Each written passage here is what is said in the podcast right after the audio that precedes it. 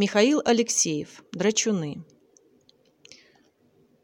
У Ивана Павловича Наумова было правило, коего он неукоснительно придерживался на протяжении всех лет своей педагогической практики. Чтобы проверить учеников на сообразительность, обычно в начале последнего часа занятий он подходил к доске, записывал на ней арифметическую задачку и, повернувшись к классу, объявлял «Ну так вот, Однажды в этом месте у Ивана Павловича вырвалось слово «господа», но учитель быстро поймал его и проглотил.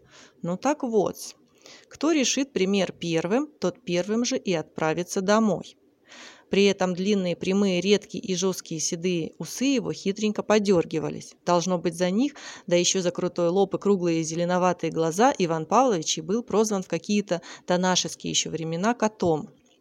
Кот, как ему и полагалось, уходил в дальний угол и, затаившись, зорко наблюдал оттуда за классом, подстерегая жертву, то есть ученика, который быстро справится с заданием и, не удержавшись, подскажет результат своему товарищу.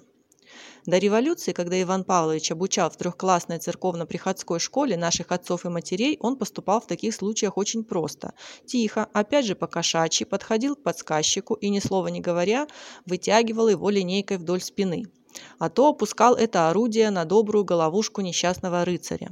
Теперь взамен физического мудрый кот изобрел воздействие психологическое, пожалуй, более тяжкое для нас, его питомцев. Ученик, который решил задачку с помощью соседа по парте, казалось бы, вопреки всякой логике, отпускался домой, а тот, который его выручил, тут же получал задачку новую, намного сложнее первой, затем еще одну, потрудней, за это еще и еще, много задачек, и так до тех пор, покуда весь класс не опустеет, и в нем не останутся лишь двое – учитель и провинившийся ученик ученик.